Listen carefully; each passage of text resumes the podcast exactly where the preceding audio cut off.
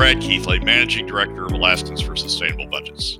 Welcome to the Weekly Top three, the top three things on our mind here at Alaskans for Sustainable Budgets for the week of October twenty-second, twenty eighteen. The Weekly Top three is a regular segment on the Michael Duke Show. I join Michael on the show each Tuesday morning, now from six twenty to seven a.m., for a discussion between the two of us about our three issues. The show broadcasts on Facebook Live and via streaming audio from the show's website, weekdays from six to eight a.m. We post the podcast of our discussion following the show on the Alaska for Sustainable Budgets Facebook, YouTube, and SoundCloud pages, and on my website at b g keithley dot com. Keep in mind that in addition to these podcasts, during the week, you also can follow and participate in the discussion with us of these and other issues affecting Alaska's fiscal and economic condition by following us on the Alaska for Sustainable Budgets Facebook page and through our posts on Twitter. This week, our top three issues are these. First, our thoughts on what the effect on the fiscal policy debate will be of a two-person race for Alaska governor. Second, how do fiscal issues play in the Young/Galvin race for Alaska's U S House seat? And third, where does A G D C go after Walker under a new governor? And now, let's join Michael. Hey, it's actually Tuesday, which is our deep dive day, down in the weeds. It's where we get a chance to talk about uh, big issues that concern us. Brad Keithley is the director of Alaskans for Sustainable Budgets. Uh, Brad is a former oil and gas consultant, attorney. Uh, you know, he's got a background in eco- economics and, and law and all kinds of stuff. Uh, and he comes in every week to kind of, you know, talk with us about all these different issues and the effect on Alaska as a whole, and we've got his weekly top three ahead, so let's jump into it. Good morning, Brad. How are you doing? Michael, I'm doing great today. How are you? I'm doing good. Let me make sure that you are fully turned up and ready to go. Um, so it uh, has become, it was a very interesting weekend, let's put it that way, in yeah. politics, was it not? It, it, it truly was. Uh, uh, it's been an interesting last few days, with first with... Uh, Lieutenant Governor Malot's uh, uh, resignation, and then the governor trying to carry on, and then the governor not not carrying on, uh, suspending his campaign, and and and and you know I've been I've been following the the Alaska press to try to sort of figure get the insights about what's going on, and and I'm not sure anybody's really sure how this is going to shake out yet. We're sort of like we're beginning a new campaign with two weeks left, a two week sprint to the end.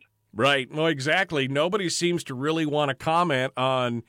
Uh, you know, the metrics of, of, of where the numbers are or anything else. I mean, the late, the last poll was like three or four days before uh, Malott announced. Ivan Moore had the last poll out, which, according to Moore's poll, if even if you did the two-way matchup, Dunleavy would still eke out a win. But, again, there's a lot of what-ifs in there. Um, and, of course, there's questions about what did Malott actually do. Craig Medred had a great piece on why there should be transparency and why the Alaska media should step up and be doing their job, which you and I have talked about in the past as well. Uh, I don't think anybody really knows what's going on, and yet here we sit. So your number one top three, your number first one of the top three is, you know, the, the governor's race. Now it's a two-party race. So – what does Brad Keithley think? Let's get your take on it. Forget about the, the press and all the other talking heads. You're the guy that's important to us here. So tell us what happens here, Brad. Well, I, I think there's I think there's two big messages. One uh, is we now have two P F D supporters in the race. Uh, Governor Walker, who uh, had vetoed the P F D and had endorsed S B twenty-six, which is indefinite as to the P F D. We didn't know what kind of P F D we were going to get out of uh, S B twenty-six. It seemed like it was going to be a year-to-year ad hoc deal. Uh, Walker's dropped out, uh, and that leaves Begich and, and Mike Dunleavy, uh, both of whom have committed to... Oh, my goodness. Uh, we just lost Brad's phone call, so let me, uh, let me reach back to Brad right now and see if we get him back uh, on the phone. I don't know what happened, but apparently, again, it's Monday. Murphy is in the house. Mur- Murphy is in the house, ready to go. Did I drop out? Yeah, no, something, something happened. You dropped right out. You were saying, um, and I don't even recall what you were saying. I panicked so hard.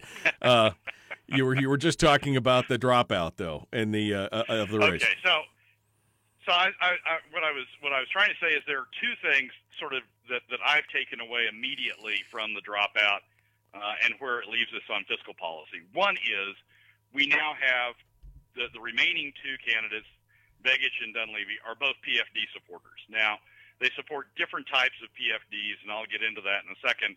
But the but the big takeaway is we now have two P F D supporters, both of whom have promised to constitutionalize their version uh, or attempt to constitutionalize their version of the P F D. The candidate who was at best ambivalent about the P F D, Governor Walker, who seemed to want to do it on a year-to-year basis and, and set the amount on a year-to-year basis, is gone. So uh, we now we now have two two fairly strong P F D candidates. That's a that's a plus. But each of those candidates sort of come To the come to the campaign now, as the smoke is clearing, sort of come to the campaign with with fiscal policies that are have some have some issues with them. Dunleavy, as, as we've talked about previously on the show, has overpromised. Right. He's promised a full full P F D, right, no taxes, and a four point three operating four point three billion dollars operating budget. You can't you can't do that, and you certainly can't do that and start paying back the C B R. Uh, which, as we've talked about on previous shows, you have to do. Something's going to have to give uh, in, in among Dunleavy's promises. He can't deliver on all of them. So, to some degree, I, I mean, he's a happy warrior. He's he's smiling a lot. He's certainly preaching a positive message. Certainly pro, pro uh, supportive on resource development issues, which Begich is not. Right. Uh, and and Mike certainly uh, going down the right road in terms of. terms of those issues, but he's overpromised on fiscal issues, and we're not quite sure what we're getting on the day after the election uh, in terms of which of those uh, fiscal issues are going to have to give. Begich, on the other hand, has has is under-delivering on the P F D. The type of P F D that he's proposing, uh, which is fifty percent of the P O M V, uh, percent of market value draw, set by S B twenty-six, at least it's fifty percent, but it's fifty percent of the of the of the draw set by S B twenty-six, and S B twenty-six relies on a draw rate five percent that's too low. I mean, historically, the the the, the Permanent Fund Corporation has earned a six plus percent rate of return if you look at it over history, um, on average, uh, and and and look at it several ways on average, it still comes out six plus. Mark's uh, uh, P F D is set on fifty percent of a five percent. Uh, rate of uh, return uh, or draw rate on uh, using a P O M V. So he set a draw rate that's too low, and that has two implications. One is it's a lower P F D than we should have. Uh, even if you're going to use a P O M V, it's a lower P F D than we should have, and it gives less to government. Since the other fifty percent goes to government, it's drawing less for government from the permanent fund earnings stream than we could. Uh, based upon uh, on the Permanent Fund Corporation's historic average. And that then has the knock-on consequence of increasing the gap between spending levels uh, and and revenue levels that will increase the pressure for income taxes. So Dunleavy or uh, Begich has problems on his P F D, different from Dunleavy's, but but certainly uh, as serious. And then Begich, Begich, in all honesty, is extremely vague. Beyond the P F D, he's extremely vague with respect to his fiscal plan. Dunleavy, right. uh, even though the four point three is a bad number, Dunleavy at least has that number out there. Begich won't give you a number, and he won't tell you. He, he talks vaguely about cuts, but he doesn't say where the cuts are going to be, and he doesn't talk about what the gap filler is going to be. I mean, he, he talks about a, a spending number. He's got a low revenue number. Uh, because oil prices remain, uh, oil revenues aren't aren't going to fill that. Uh, you're pulling less from the Permanent Fund Corporation than you should, so you're leaving a gap in there. And he's not really telling us how he's going to fill that gap. So you, you don't, we don't have a Goldilocks situation. We don't have too much, not enough, just right. We've got too much, not enough, uh, and vague about the not enough. And and it's leaving voters, in my view, it's leaving voters sort of in a quandary. Do you, right. do you pick? You go down the Dunleavy track uh, and end up with not really knowing what you're going to get at the end because he's going to have to give something up, or go down the Begich track and, and really not know what you're going to get because uh, because because he's not filling out his fiscal plan. Well, so this begs the question then, um, you know, or, or I guess goes back to the old euphemism: you don't take people by their words, you take them by their actions. Uh, and if we did that, we see that uh, you know Mark Begich, uh, in his history of uh, of public service, both as a mayor, uh, as a as a as a, a senator. Um, has no problem being more in line of the tax and spend type politician. He has no problem building budgets up. He has no problem increasing taxes uh, and doing things like that. Uh, whereas Mike Dunleavy does have a history of talking about fiscal reform, of putting bills forward to cut the budget, whether or not they could get passed or not. He did champion those things. Do you think that that matters, those two things? Oh, I absolutely think those matters. And certainly... You know, you, you've got to, given Begich's history, you've got to you've got to close those information gaps on what his fiscal plan is, what his spending level is going to be, how he's going to fill that fiscal gap. You've got to close that with with assuming that it's going to be higher spending and it's going to be taxes, uh, as he did in Anchorage on property taxes. It's going to be taxes that are going to other taxes in addition to P F D cuts that are going to be that are going to close that fiscal gap. On Dunleavy's side, you've got you've got a history that would seem to tell you that the thing that's going to give, uh, among the things he's promised, is spending levels. That is, he's proposed in the past, in twenty seventeen, he proposed a spending plan that had significant cuts and got us down to a long-term sustainable level. And and I was doing just, when, when Dunleavy announced, I thought, this is great. We've got somebody who's got a detailed fiscal plan. We're going down that road. We're going to be able to deliver. The day after the election, where you know exactly what he's going to do. He's going to build up a mandate for that during the election cycle. It's it's this diversion that he did in August off on this four point three operating budget that really really sends that all all into into an area where you don't know what it's going to be. So I, I think you know Begich.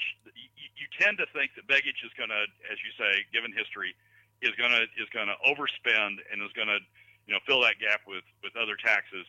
You tend to think, given history, that Dunleavy is is is going to be inclined to to to make deeper spending cuts if we can get a legislature that supports him, uh, if we can get a Senate that has a conservative block, as we've talked about on previous shows, elects Ron Gillum in District O to replace Peter Vancecki, give us give us five strong conservative senators.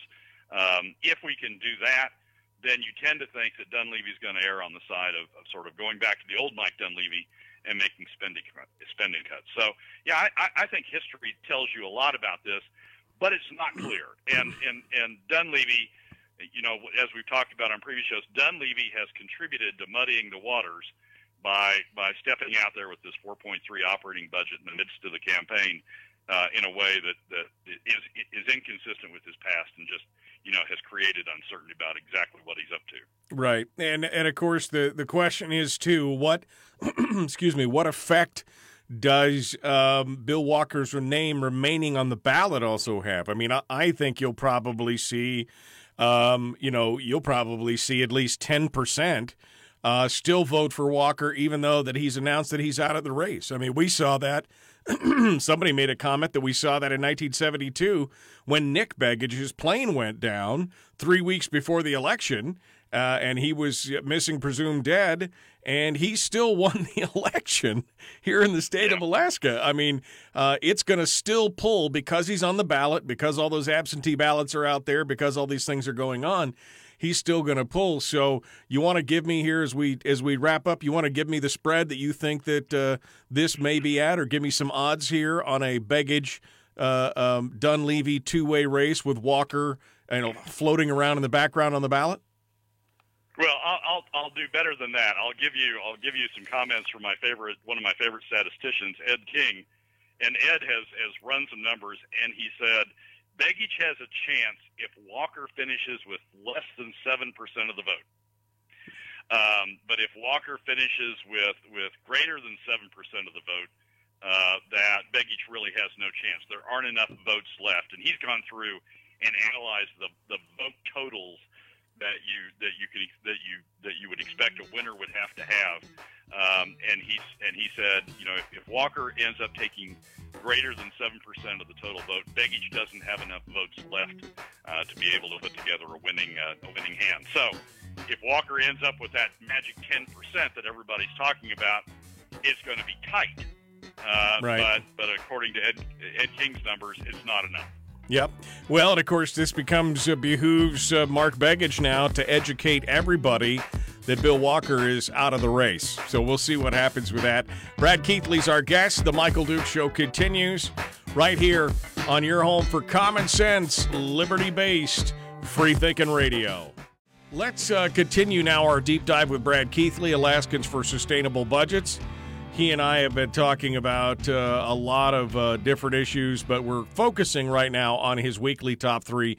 We just finished up in our discussions on the two-way governor's race, uh, and now we're going to move on to our single congressional seat and what uh, what's going on there. You want to talk about the handshake, Brad? Do you want to talk about the handshake between Alyse Galvin and Don Young? Or, you know, what what are your thoughts here?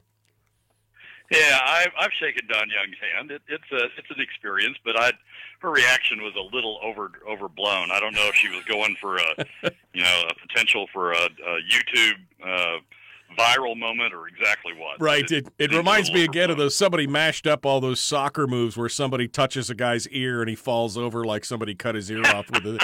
I mean, you know, it just looked like one of those soccer moves where, oh, look what he hurt me kind of thing. I was just like, wow, you know. Uh, but let's talk about serious stuff with that race uh, because there's questions on fiscal policy and some other things. What are your thoughts on it? Well, we, this is a race we haven't talked about at all on the show, and I thought it was, as we approach Election Day, I thought it would be useful to talk about it. There's a lot of stuff from a fiscal policy standpoint with Don Young to complain about. I mean, we've got a twenty-one trillion dollars national debt. Uh, we've got, uh, we're now uh, approaching a one trillion dollars annual deficit to add on top of that debt. Uh, the, the debt this year, the, the deficit this year was over seven hundred, and about seven hundred seventy-five million dollars. Almost half of that, or a little over half of that, well, almost half of that came from two things. One, the tax cuts, uh, that were, that were done without spending cuts.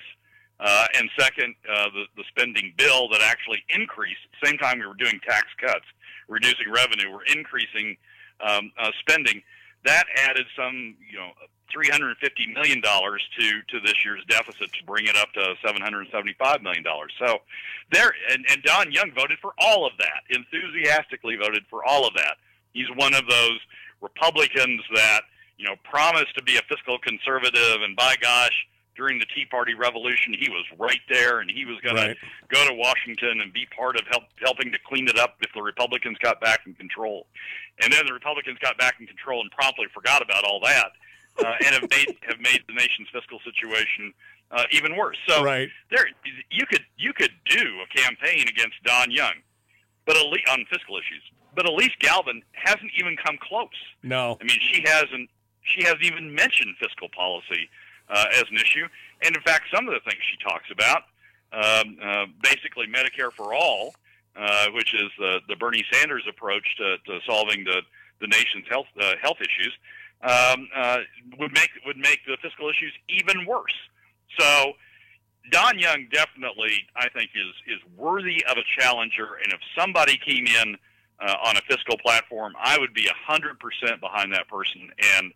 And, and and would point out all of Don, Don Young's flaws, but Alyse Galvin is not that person, and uh, and and I think uh, to some degree uh, we even even makes the problem makes the problem worse, and uh, and isn't the right um, replacement for Don Young, certainly on uh, on fiscal issues. Right. Well, no, and I saw a commentary the other day, a headline that I thought I agreed with, and he said what Don Young needs is a Republican challenger, not a Democratic challenger, which, again, we could get into philosophical discussions uh, because there's been plenty of Republicans who basically said, give us the keys to the kingdom and we'll fix it all for you, and then promptly forgot about it, as you just mentioned. Uh, but I think that, you know, what we really need to do is we need to start talking about Uh, if there's if the Republicans are serious about this, they need to start talking about that transition of power, because here's a guy, he's in his eighties. Uh, I mean, he's healthy as a horse, but who knows? I mean, he could, you know, look what happened with Ted Stevens. His plane went down. You know, Begich's plane went down. I mean, you know, we live in a rough, we live in a rough country. Something could happen, or he could just drop dead tomorrow. You don't know. Uh, we need to we need to get this into a, you know, to this ease this into it and get some kind of replacement ready to go when this uh, when this is all said and done. he had a challenger uh, from the Valley this time who, who focused on uh, uh, fiscally con- fiscal issues and focused on the fiscally conservative aspects. And certainly, you know, I think I think Don Young's exposed to those. But but Young's name recognition is so high, right, uh, that it's going to take it's going to take somebody uh, with name recognition. I mean, we both remember that Parnell uh, ran against him, attempted to primary him uh, in, in two thousand eight uh, as as part of uh, as part of an effort, and uh, and Young beat him beat him badly um, when Parnell was lieutenant governor, and. Uh, And so it's going to take somebody with name recognition to get up there and to run on these fiscal issues. I think, I think Alaskans, if they focus, if they were focused on the fiscal issues, would choose uh, a challenger to, to to Don Young. I mean, Young, yeah, Young has not been fiscally conservative. As much as he likes to talk about it, he's not been fiscally conservative. And I think Alaskans would choose a, a challenger who ran against him on fiscal issues. But it's got to be somebody with name recognition. We've got all these people, you know, who, who are rumored to be, you know, want to be U S representatives, but they're all waiting for Don to retire and tap them on the shoulder and say, this is the one, this is my chosen successor. Well, I don't think Don's going to do that. I think he's going to the end, whatever the end is, whether whether it's, uh, you know, finally health issues or finally getting defeated. And I think if, if one of those, you know, young young bucks has been waiting on him to tap the, when waiting to tap him on the shoulder, Uh, tap that person on the shoulder, I, I think they're going to have to step up and do it, because I don't think Young's otherwise going to step down. Right. Well, and I and I agree. I think that I agree with that analysis. I think that that's accurate. Uh, Harold says he thinks that with his legacy of Taps and Anwar and and more, he said he doesn't think fiscal, fiscal issues would stick to Don. Um, which I uh, I agree. He's got huge accomplishments, but at the same time, I think more and more people are becoming aware of the fiscal instability that we're facing in this country, and I think it's becoming a bigger and bigger issue. Oh, I think it is, too. And, and in the next two years, I think we're going to hit another fiscal, another economic uh, downturn uh, in this country. When you look at the at the at the people who uh, uh, who do these things for a living, make these estimates for a living, there's a there's a high uh, degree of of, of of of predictions that we're going to be in an economic downturn Uh, in in twenty twenty or shortly thereafter. And as we hit that economic downturn, people are going to say, well, what's government going to do about it? And the and the and the fact is, just like, you know, we talk about occasionally on the show with the C B R, we have to fill it back up to be ready for the next uh, fiscal situation. We we need to do that at the federal government level too, by paying down debt and creating room uh, in our in our budget to be able to uh, uh, deal with Um, uh, economic downturns when they occur, but we haven't done it at the federal level. So when we when we hit the next economic downturn, I think we're going to have a lot of people focused on fiscal issues about the impact of the federal government can't do things that it's done in the past because of the constraints imposed by the failure to have solid fiscal policy uh, during during this economic upturn. And they're going to be looking for who caused that situation, who who put us into this fiscal right. uh, situation as we go go into the downturn. And Don Young's certainly going to be one of those one of those who caused, not one of those who uh, uh, who uh, who helped. Uh, and so, as that issue rises in the next economic downturn, I think Don will be vulnerable on uh, on fiscal issues. Uh, Brad, we've got about ninety seconds here. Your third one is the fate of A G D C. Can you give us the short version, uh, and then we'll continue the, with the you into the break? The very short version is, with Walker gone, A G D C is going to change, and I think the first step of any new governor, uh, of either new governor, whether it's Dunleavy or Begich, needs to be to call the producers back in, the three big producers back in, and say, we know you support this project. Uh, two of you have sold gas to the project. Two of you are viewing it as a go-forward uh, project from that standpoint. The third of you, ConocoPhillips, has talked about being supportive of the project. Let's let's get back. Let's get the three of us, three of you back in the room with the state, who's a necessary party to this because the state's the resource owner uh, and the taxer, and let's figure out where we go from point forward. I think A G D C with Uh, has run its life uh, as a as a as a state uh, sole state-run uh, uh, enterprise. With Walker's step down, it gives the new governor the ability to come back in and redo it. We need to keep going forward with monetizing our gas resources. We need to keep keep going forward with an L N G project, but it needs to be in a different format. And I think Walker stepping out of the game certainly opens creates that opportunity for the next governor to step in there and uh, and redirect it. Do you think it gets disbanded, or does it uh, just fundamentally change? No, A G D C needs to stay in shape. I mean, there's tax benefits. The reason we had created A G D C in the first place, and it was done in the Parnell administration, right? But what? The reason it was continued was because there's certain tax benefits having the state the owner of the of the kit. So all right. we need to we need to keep the state involved. Brad Keithley, Alaskans for Sustainable Budgets. Thank you, my friend, for being here with us. Uh, Brad Keithley, thank you so much. Uh, any final thoughts on uh, on you know what you didn't get to cover there on A G D C or anything else before I let you go? No, I, I A G D C. Um, I think it's important. I mean, some people are going to say if Dunleavy is elected, because Dunleavy is, has has not been a big fan of of A G D C. I think some people are going to say disband it, defund it, set it, you know, send it out to pasture. Uh, turn it back over to the to the three, the big three, um, and uh, and and the state backs out of it. I, w- w- that's the wrong approach to take. Um, uh, the the uh, Wood-McKenzie analysis that, that was two or three years ago now said, look, this is a challenge project economically. One of the ways you, you improve it economically is to bring the state in as the owner of the kit, uh, the facilities. Uh, there's a different tax status for the state as owner.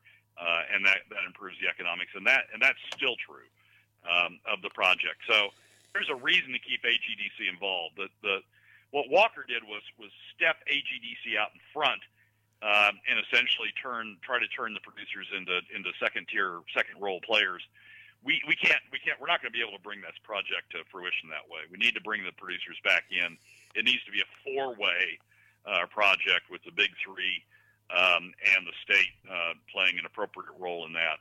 And hopefully, Dunleavy, uh, if Dunleavy is the one elected, Dunleavy will see that um, as a way forward. Uh, Begich, uh, Begich hasn't even talked. He's talked about the need to monetize the uh, gas resources, but hasn't right. talked about really how to do it. Um, Dunleavy, as I say, has talked uh, badly about A G D C, but any whoever's elected, they need to keep A G D C in the in the process. We just need to reformulate uh, the role, sort of bring the band back together again uh, before Walker Walker took the ball and said, "We'll we'll we'll run with the ball now. Thank you very much." We need to bring the old band, right. the old four party band, back together again. Instead of going solo, we should have we should have kept the band together. Uh, Harold says Walker should have created the A O D C, the Alaska Oil Development Corp, and started to develop our own oil. Um, I have a feeling you'd disagree with that simply because of specialization, but uh, what are your thoughts? Yeah, one could say we tried to do that with uh, with uh, the oil tax credits uh, to subsidize uh, development out there. Uh, that was a that's a project that uh, many have different opinions on. I think it was a waste of money. I think we would have done better if we would have taken the same money and put it in the permanent fund and invested it in the market. Um, but but certainly it's been done away with now. We sort of tried that. Uh, and, um, and and and I, and I think what we're finding is lowering regulations, as the Trump administration do, has done, and increasing oil prices is the best oil development corporation we possibly could have uh, without putting state dollars at risk. Right. So, right. Um, hope, we should have done it. We should have done those two steps: lowering regulation and uh, and and higher oil prices sooner, but. They've happened, and I think oil development's going to take its natural course. It's always good to have you on, my friend. Thank you so much for bringing your commentary and your and your insight into this. We definitely appreciate you being part of it today. Michael, thanks, uh, as always, for having me. Well, that's a wrap for another week's edition of the Weekly Top three from Alaskans for Sustainable Budgets. Thank you again for joining us. Remember that you can find past episodes on our YouTube and SoundCloud pages. And keep track of us during the week on Facebook and Twitter. This has been Brad Keithley, Managing Director of Alaskans for Sustainable Budgets. We look forward to you joining us again next week on the Weekly Top three.